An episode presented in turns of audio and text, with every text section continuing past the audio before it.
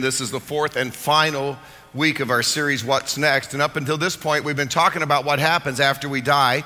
And we've learned, according to the Bible, and that's big to us in this series, according to the Bible, after we die, we're going to spend eternity in one of two places.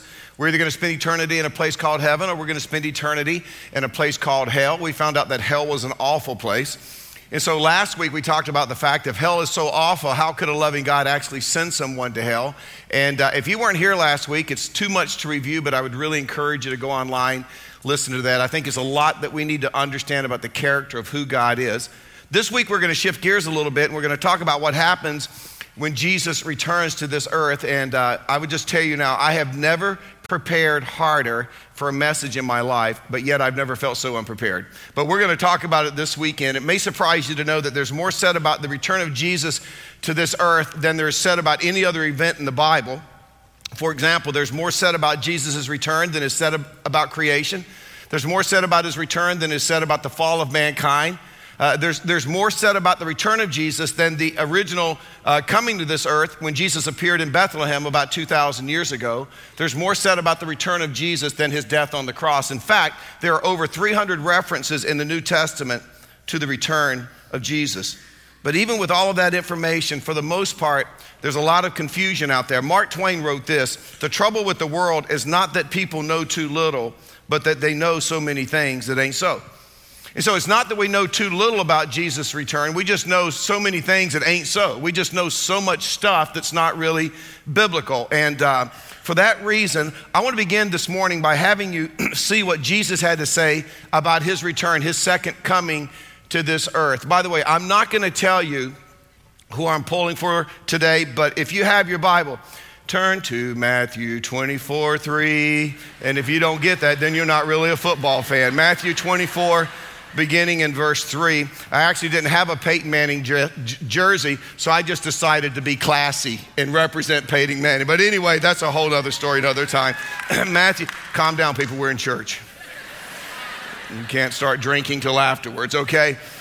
Matthew 24, verse 3 As Jesus was sitting on the Mount of Olives, the disciples came to him privately. Tell us, they said, when will, when will this happen? What will be the sign of your coming and of the end of the age. Jesus answered, Watch out that no one deceives you. And I think what Jesus was saying there, guys, don't get sidetracked.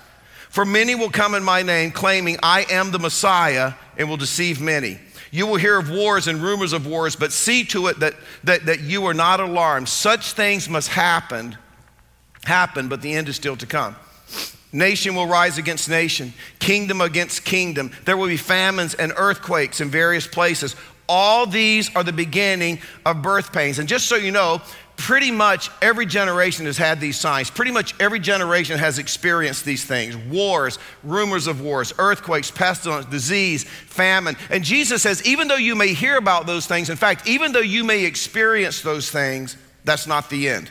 It continues in verse 12. Because of the increase of wickedness, the love of most will grow cold, but the one who stands firm to the end will be saved. And then I want you to notice this next statement that Jesus makes. And the gospel of the kingdom. Now, we learned about the gospel last week. What is it?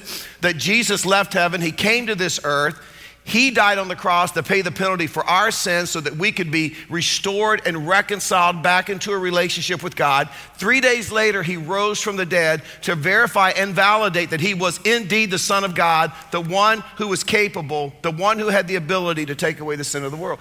And if we accept that by faith that Jesus did for us what we could not do for ourselves, we get restored into a relationship with God. That is the gospel. And so Jesus says this this gospel of the kingdom will be preached in the whole world as a testimony to all nations. Now, notice this phrase, and then the end will come. And then the end will come. Verse 36 But about that day or hour, no one knows not even the angels in heaven, nor the Son. Jesus says, I don't even know, but only the Father. So Jesus says that the end is not going to come until the gospel has been preached to the whole world, which brings up a question Could we actually speed up the return of Jesus Christ to this earth? Let me show you an interesting verse 2 Peter chapter 3, verse 10. But the day of the Lord will come like a thief. In other words, it's going to be unexpected, it's going to be a surprise.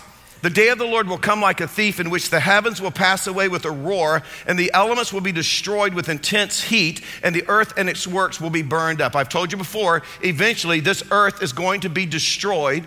Jesus is going to create it the way it was originally, and we're going to spend all eternity right here on earth, heaven on earth.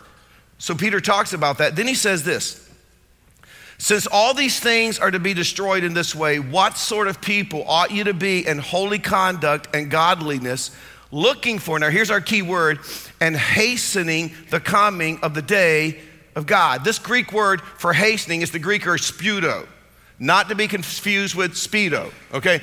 Men wearing speedos will not hasten the return of Jesus, although men wearing speedos may be a sign of the apocalypse. You know what I'm saying? But we get our English word from speed from this Greek word spudo. It means to cause something to happen soon, to hurry something up. Literally, this verse could read looking for and hurrying up, speeding up the coming of the day of God. How do we hurry up? How do we speed up the return of Jesus Christ to this earth? We make sure that the gospel is preached to the entire world. We keep the main thing the main thing. By the way, just so you know, there are about 6,500 people groups on the planet, groups of people that have their own language.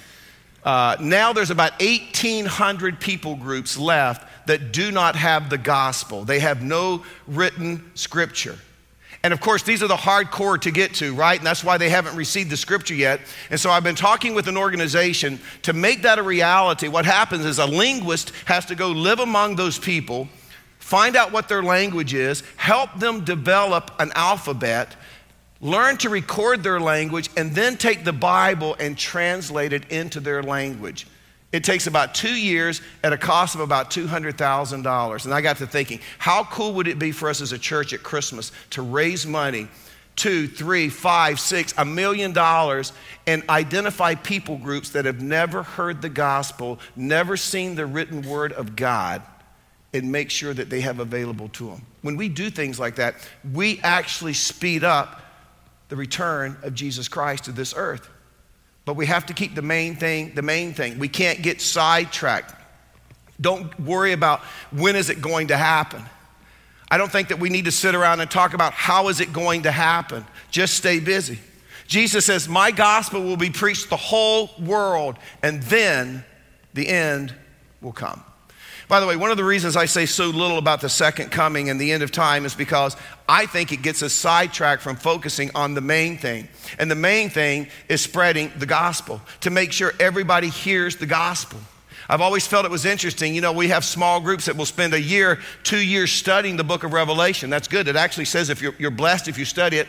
But I wonder, as you're studying the book of Revelation, how many people who are actually involved in that two year study would even walk across the street to share the gospel with someone who has never been exposed to the gospel. And if they were to die, they would spend all eternity in a place called hell. We've got to keep the main thing the main thing. But we like to study, we like to discuss, we like to speculate and we forget about the main thing.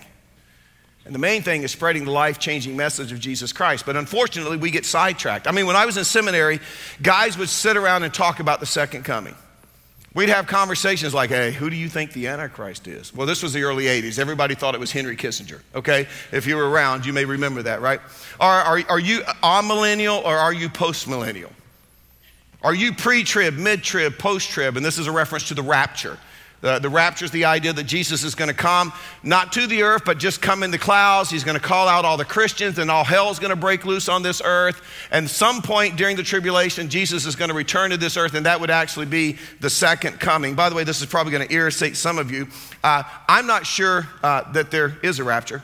In fact, this whole teaching of the rapture uh, and then, that, then, then a time of tribulation, and then the second coming to this earth is, is relatively a new teaching in church history.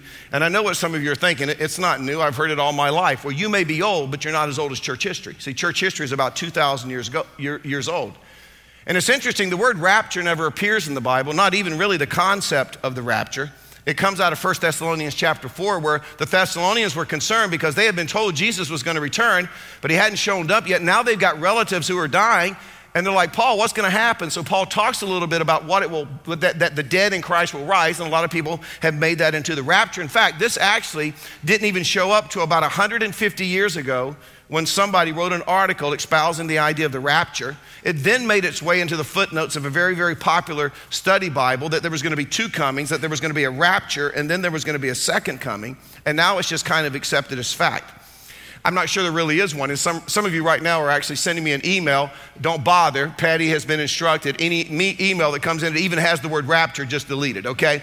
Instead of writing me an email, why don't you think of someone who needs to hear the gospel and share the gospel with that person? Because understand, in the big scheme of things, it doesn't matter if there's a rapture or not. And if there is a rapture on the way up, you can say, Told you so, and you'll have all eternity to rub it in. You know? Tell me I was wrong. I actually hope you're right. I've studied the tribulation. I want no part of it. I would love nothing more than to get out before it happens. I would just say this be very, very careful about basing your theology on what's convenient for us. Now, having said that, let me give you my view of the end times. Jesus is coming. Any questions? That's it. Jesus is coming. Let's not worry about it. He's going to come. Our job is to keep the main thing the main thing. And since Jesus is going to return to this earth someday, this is what I want to talk about. What happens when he returns? Well, according to the Bible, every one of us, each and every one of us, we are going to stand before God and we are going to be judged. When Jesus returns, there is going to be a believer's judgment and there is going to be an unbeliever's judgment. And at both of those judgments, regardless of the one you attend, our works, our deeds, in other words, how we lived our lives, those things are going to come into play. Let me show you some verses. I'm going to give you a lot of verses this weekend because if you walk out angry, I would rather have you be angry at God than me because I'm more sensitive than God is, okay? So let me give you a lot of verses. And in these verses, you're going to see one word capitalized. And when we get to that word, I know it's early, let, us say that word out loud together. Ecclesiastes 12 14. For God will bring Okay, you sound like a bunch of Presbyterians. Okay, let's let's let's do this like we're you know I don't know holy rollers or something. Here we go. For God will bring deed into judgment, including every hidden thing, whether it's good or bad. Revelation 2013, the sea gave up the dead that were in it, and death and Hades gave up the dead that were in them, and each person was judged according to what they had done. 1 Peter 1:17, since you call on a father who judges persons work impartially, Live out your time as foreigners here in reverent fear. Matthew 16, 27. For the Son of Man is going to come in his Father's glory with his angels, and then he will reward each person according to what they have done. Revelation 22, 12. Look, I am coming soon. This is Jesus speaking. My reward is with me, and I will give to each person according to what they have done. I am an each. You are an each. We are every. And understand, God is going to judge and reward each and every one of us based on our works, based on how we lived our life. Now, question Are we saved by our works? In other words, can we be so good? Can we do so many good things that God will be so impressed that He will welcome us back into a relationship with Him? Can we be saved by our works? No, absolutely not. Absolutely not. Paul makes this very clear in a little book he wrote to the church at Ephesus, Ephesians chapter 2, verse 8 and 9. He says, For it is by grace you have been saved through faith, and this is not from yourselves. It is the gift of God, not by works, so that no one can boast. In other words, our salvation cannot be based on our works, it is based on grace. Grace, someone has said, is God's riches at Christ's expense. God so loved the world, He gave us Jesus Christ to do for us what we could not do for ourselves, and that was to die for us so that we would have a penalty to pay for our sins so we could be reconciled back into a relationship with God. Grace is God, Jesus doing for us what we can't do. So, how do I explain that we're not saved by our works, but we are going to be judged by our works? Well, I can answer that with two simple words belief and behavior. And we have to learn how to distinguish between our belief and our behavior. You see, our belief determines where we're going to spend eternity, whether we will spend it in heaven or whether we will spend it in hell. But our behavior determines how we're going to spend eternity. Let me say that again. Our belief determines where we spend eternity. Our behavior determines how we spend eternity because in heaven, people will be rewarded for their works, but in hell, people are going to be punished for their works. But where you spend eternity is determined by whether or not you believe in Jesus, whether or not you accept his free gift of salvation. But understand, after Jesus returns to this earth, there are going to be two judgments. One is referred to in the Bible as the judgment seat of Christ. That's for Christians, it's for believers. The other judgment is referred to as the great white throne judgment. That is for unbelievers, those who have rejected God. But understand, these judgments aren't to determine your belief. At this point, your belief, or maybe your lack of belief, has already determined which judgment that you're going to attend. But do understand that at each of these judgments, how you behave during your life will be judged. So let's talk about these two judgments. First of all, Let's talk about the judgment seat of Christ. And I'm guessing a majority of us here on a Sunday morning at 9:30, we would fall into the category of being believers. We've accepted Jesus Christ as our Savior. So this is what we have in store for us. Paul talks about this in 2 Corinthians chapter 5, verse 10. He's writing to Christians, and he says, For we must all appear before the judgment seat of Christ, so that each of us may receive what is due us for the things done while in the body. In other words, while we're on this earth, whether good or bad. And Paul tells us in 1 Corinthians chapter 3 what it's going to be like for us when we stand before God that day. 1 Corinthians chapter 3, beginning in verse 11. For no one, and again, he's writing to Christians, for no Christian can lay any foundation other than the one already laid, which is Christ Jesus. In other words, if you are a Christian, if you've been reconciled back to God, it is because of the foundation of Jesus Christ in your life. And then he goes on to say, if anyone builds on this foundation, in other words, now he begins to talk about eh, how we live our lives as Christians. If anyone builds on this foundation using gold, silver, costly stones, wood, hay, or straw, their work will be shown for what it is because the day, the judgment day, will bring it to light. It will be revealed with fire. And the fire will test the quality of each person's work. If what has been built survives, the builder will receive a reward. If it is burned up, the builder will suffer loss, but yet will be saved. So this isn't determined whether you believe or not. That's already been determined. That's why you're at this judgment. But it is going to judge how you lived your life. And it's interesting, Paul points out in this passage that as Christians, we can live, live our lives and we can be building with wood and hay and straw, or we can be building with gold and silver and costly stones. But he says we're going to be judged and see how we did. And I kind of always pictured it this way. Maybe I'm in heaven and I hear over the loudspeaker, Will Michael Thomas Lee of 108 Honey Ridge Lane, Holly Springs, North Carolina, please report to the throne? So I make my way to the throne and maybe I hear beep, beep, beep, and here comes a dump truck just backing up with all my works in the back and just kind of dumps a big old pile right between me and God, right? And it says that God is going to judge it by fire. Now, I don't know if he's going to flick his Bic or call down a lightning bolt, but somehow it's going, well, what's going to happen?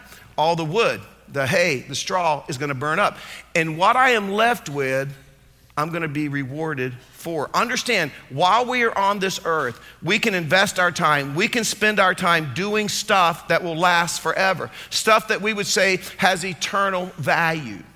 If you give, you're giving, it, has eternal value. Understand, every time you give to Hope Community Church, you're actually spreading the gospel. That's how we make it happen. You serve other people, you share your faith. You see a need, you address that need. We can do those kinds of things. And here it's described as building your life with things like gold and silver and costly stones. We will be rewarded for those things. Or, as Christians, we can spend our life doing stuff that has no eternal value. In other words, it's all about us. It's all about our pleasure. Anytime we have some money, we spend it on us. Anytime we have some extra time, we invest it in ourselves, right? That is referred to here as wood, hay, and straw. It's going to be burned up. We're not going to get rewarded for that. But it's interesting, there's also a third scenario for those of us who are Christians. As a Christian, you can do stuff that has eternal value. You can do good stuff, you can do the right stuff, but because of the way you do it, maybe you have the wrong attitude, Maybe you have the wrong motive. You will not be rewarded for that stuff. For example, there are a lot of Saturday night messages I will not be rewarded for because I do them with a bad attitude. Because I want to be home with Laura or I want to go to the block party. or I want to go to the wedding. Not, actually, that's not true. I never want to go to a wedding. The best thing about Saturday nights is I never have to go to weddings. I mean, it's a glorious thing. But anyway, um, football games I would love to go to. So every once in a while, I get in here about noon on Saturdays, and I don't have the right attitude, but it's what I'm paid to do, and I do it, right? I'm not going to get rewarded for any of those messages in heaven. Hopefully, there'll be a couple on Sunday that, you know, got God's attention, right? My point is this you can do good things with the wrong motive, you won't get rewarded. For example, you may give, but what does the Bible say? God loves a cheerful giver. You may be a grumpy giver. You give, but you're not happy about it. You resent it you won't get rewarded. You're doing the right thing, but you're doing it with the wrong motive.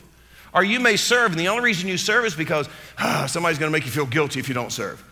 So you serve, but you won't be rewarded for that. Jesus addresses this in Matthew chapter 6, verse 1. He says, Be careful not to practice your righteousness. What is practicing your righteousness? That would be your acts of generosity, your good deeds in front of others to be seen by them. If you do, you will have no reward from your Father in heaven. So when you give to the needy, do not announce it with trumpets as the hypocrites do in the synagogue. I am now getting ready to give to the needy. Don't do it that way. And on the streets to be honored by others. Truly, I tell you, they have received their reward in full. But when you give to the needy, do not let your left hand know what your right hand is doing. That was a first century colloquialism to don't just keep everything a secret. So that you your giving may be in secret. Then your father who sees what is done in secret will reward you. In other words, you can do good stuff, the right stuff, but you won't get credit for it because you did it the wrong way. Over the holidays, Laura was showing me something on Facebook, and there were people uh, on Facebook saying, We're just out blessing people. And they were going around the community and they were doing things for people, and then they were posting it on Facebook so everybody could see what they were doing. Jesus would go, Eh, no reward. I mean, I hope you enjoyed the accolades you got from posting it on Facebook, but you will not get rewarded for that. Right, right. Or, you know, I've had people come up to me and say, Man, I would love to get behind what the church is doing. If we just had a choir. Eh. Jesus say, right thing, wrong motive? When I was in California, I had a guy come up to me that was, we were doing a project, and he, he brought his checkbook and he was ready to write out to the church a, a check for $1 million. And I wanted him so to do this because I, I just wanted to see what it looked like, right? But this was, this, he says, I will give this, this, this to the building we're building, but you got to name it after my mom. Eh, you know, you won't get reward for it. My point is this as Christians, we're going to stand before God. We're going to be judged how we lived our lives. Some of you are going to be encouraged, some of you are going to be ashamed. Let me show you a verse. 1 John chapter 2 verse 28. And now dear children, continue in him so that when he appears, we may be confident and unashamed before him at his coming. Why as Christians would we be ashamed when Jesus returns? I can tell you why. It's because we are going to realize just how much we wasted our lives. Now, I'm, I'm going to get in your face a little bit, okay? I know the majority of you listening to me right now, you're Christians, you're believers, but you don't give, and you don't serve, and you don't share your faith. And when there's a need, you just assume somebody else will take care of it because, hey, you got things to do.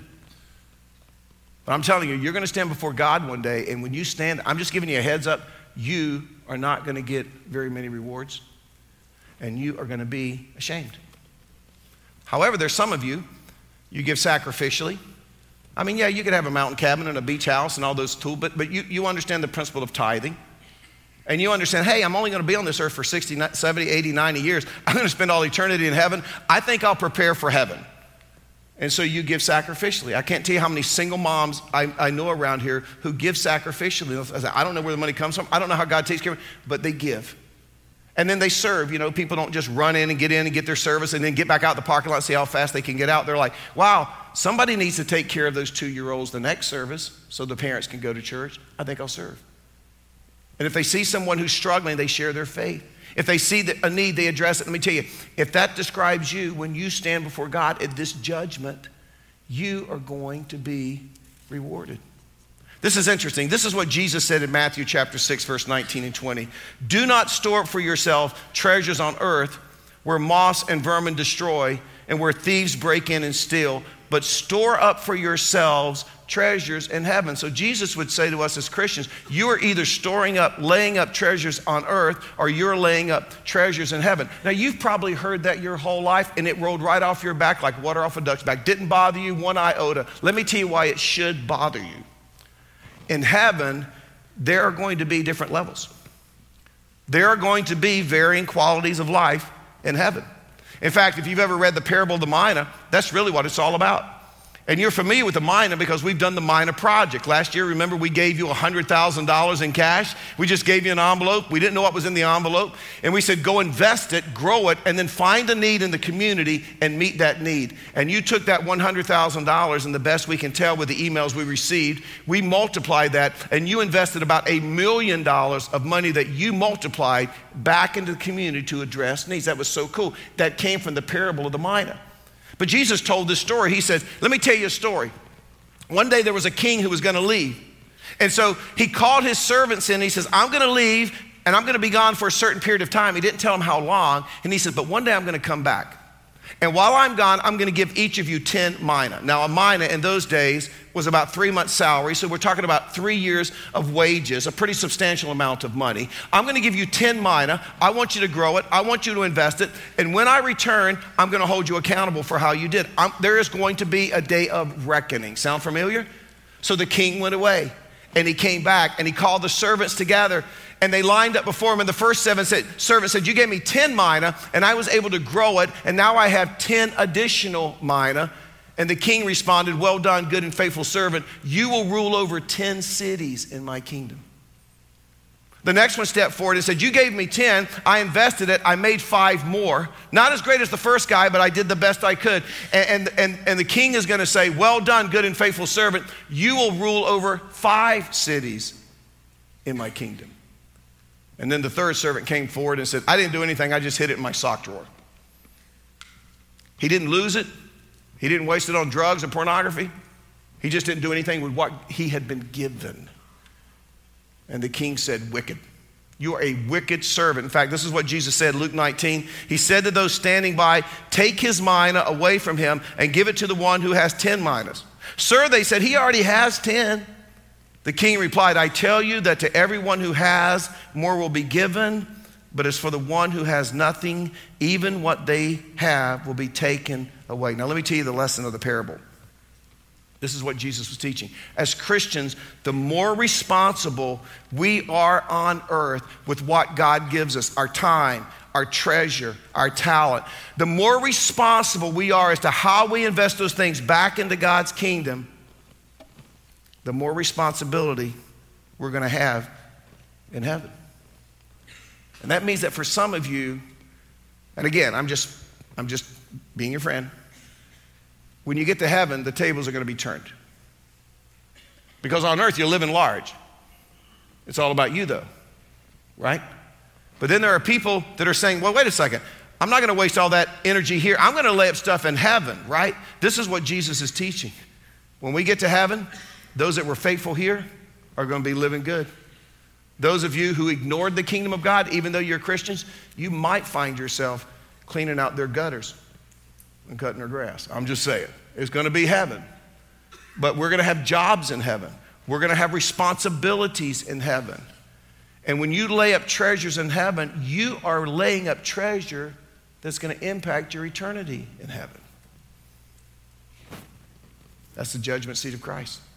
At the end of the day, it's this How faithful have we been with what we've been given as it relates to the kingdom of God? Now, you can say, another attempt of a minister to get me to serve and talk me out of my money. Fine. Fine. But you're going to find out I'm right. So, something for you to think about. What about the great white throne judgment? By the way, why is it called the great white throne judgment? Revelation 20, verse 11. Then I saw a great white throne. There it is, very theological. a great white throne and him who was seated on it. The earth and the heavens fled from his presence, and there was no place for them. And I saw the dead, great and small, standing before the throne, and books, books, notice, notice it's plural, Books were open. These are the books that record our works on, uh, during this life. Another book, singular, was open, which is the book of life. That's the book that contains the names of people who are Christians, who, who've accepted the free gift of salvation. Now, notice this the dead were judged according to what they had done as recorded in the books. Why? Because their name wasn't recorded in the book the book of life. So all they have left is what they did on this earth. The sea gave up the dead that were in it, death and Hades gave up the dead that were in them, and each person was judged according to what they had done. Now, I said earlier that Christians are going to be rewarded on their works, eh, or judged on their works and rewarded accordingly. Let me ask you a question. Let's say a believer, an unbeliever, somebody's not a Christian, right? They don't go to church, they don't care about God, but you know what? At the end of the day, they're a good moral person. They're law abiding, they pay their taxes, they're charitable, but they never give their life to Jesus. They never become a Christian. Will that good, moral, yet lost person receive the same punishment in eternity, the same punishment in hell as, say, I don't know, a murderer or a rapist or a child molester? The answer is no. Now, understand, both would be going to hell. They're not Christians, they've never accepted God's gift of salvation. But you got to understand there are degrees of punishment in hell. Remember, God is a just God. Let me show you some Jesus' own words, Matthew chapter 11, verse 21. Woe to you, Chorazin! Woe to you, Bethsaida! For if the miracles that were performed in you had been formed, performed in Tyre and Sidon, they would have repented long ago in sackcloth and ashes. But I tell you, it will be more bearable. Actually, the Greek word is tolerable for Tyre and Sidon on the day of judgment than for you.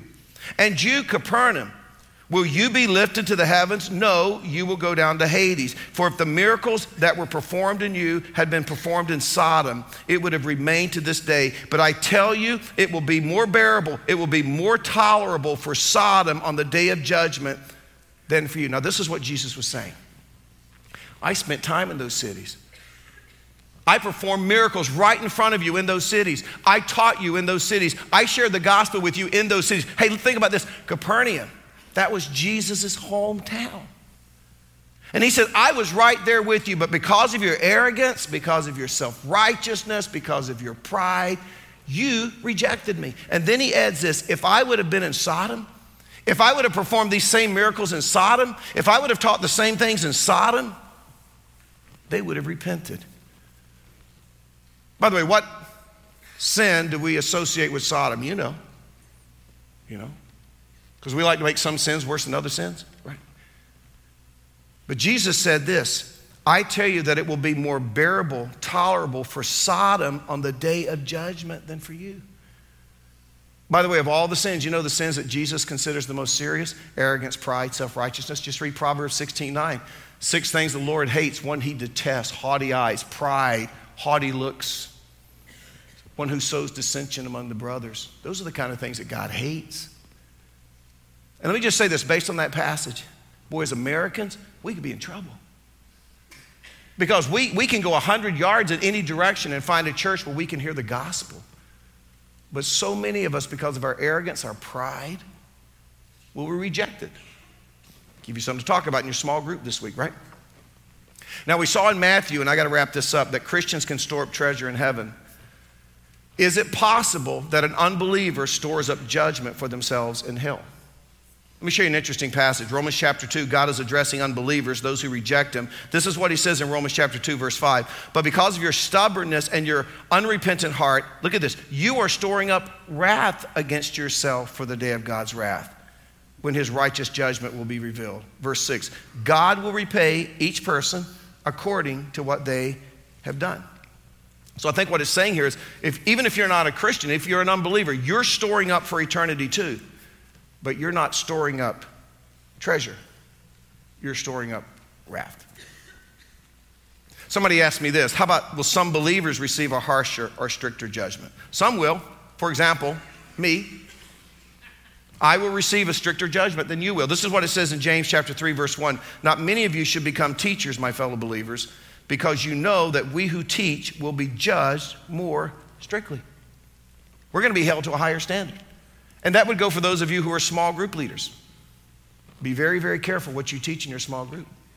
I hear things. I hear that some of you teach that you have to be baptized to go to heaven. Hmm. Tell that to the thief on the cross. I don't know how he got baptized, but Jesus said, I'll see you later. Paradise, right? Some of you teach you have to be baptized as a baby to go to heaven. I'll give you a million dollars if you can find that in the Bible.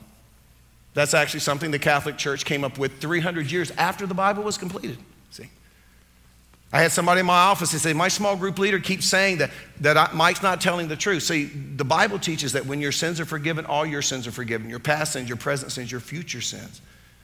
But their small group leaders was, No, if you confess your sin and then you go out and cross, you jaywalk, you sin, if you got hit by a car, you go to hell. That's not what the Bible teaches, right? Be very, very, very careful about teaching your opinion because as a teacher, you're going to be held to a higher standard, a stricter judgment. And as I said, I hear things. Some of you could be in trouble, I'm just saying, at the judgment, right?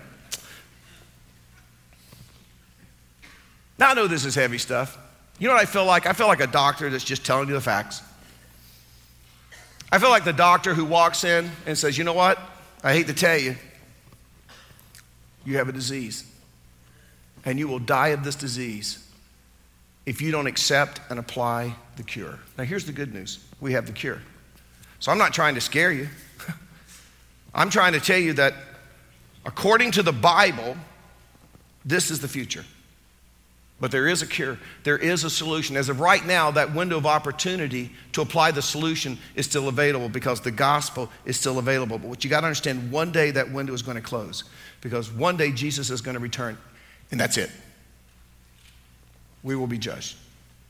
And you're going to go to one of two judgments. Every person at the judgment seat of Christ will be a Christian, and after that judgment, they will go to heaven. Every person at the great white throne will be a, a, an unbeliever, someone who rejected the gospel and their destination will be hell. But here's the good news the window's still open. You still get to choose which judgment you're going to attend. Hebrews chapter 9, verse 27. It's appointed for men to die once. After this comes the judgment. That's what the Bible says. It's America. Believe anything you want. But this is what the Bible says. Let's pray together. Hey, here's the big question. So, what are you going to do? No. You say, Well, Mike, I don't believe any of this. Boy, you better be right. You better know for sure. Because according to the Bible, you're going to attend one of these two judgments. But by that point, your eternal destination is already sealed. God so loved the world, he gave his only son to die on your behalf, to pay for your sins, so that you would have a way. That's the solution. That's the cure. And it is a step of faith. You can't go to the lab and put it in a test tube and prove it. It's faith. And you can ask all the right questions and do all the studying you can. I'm not against that. You can close the gap, but at the end of the day, eventually, you've got to take a step of faith. Father, right now I pray Help us. Give us clarity.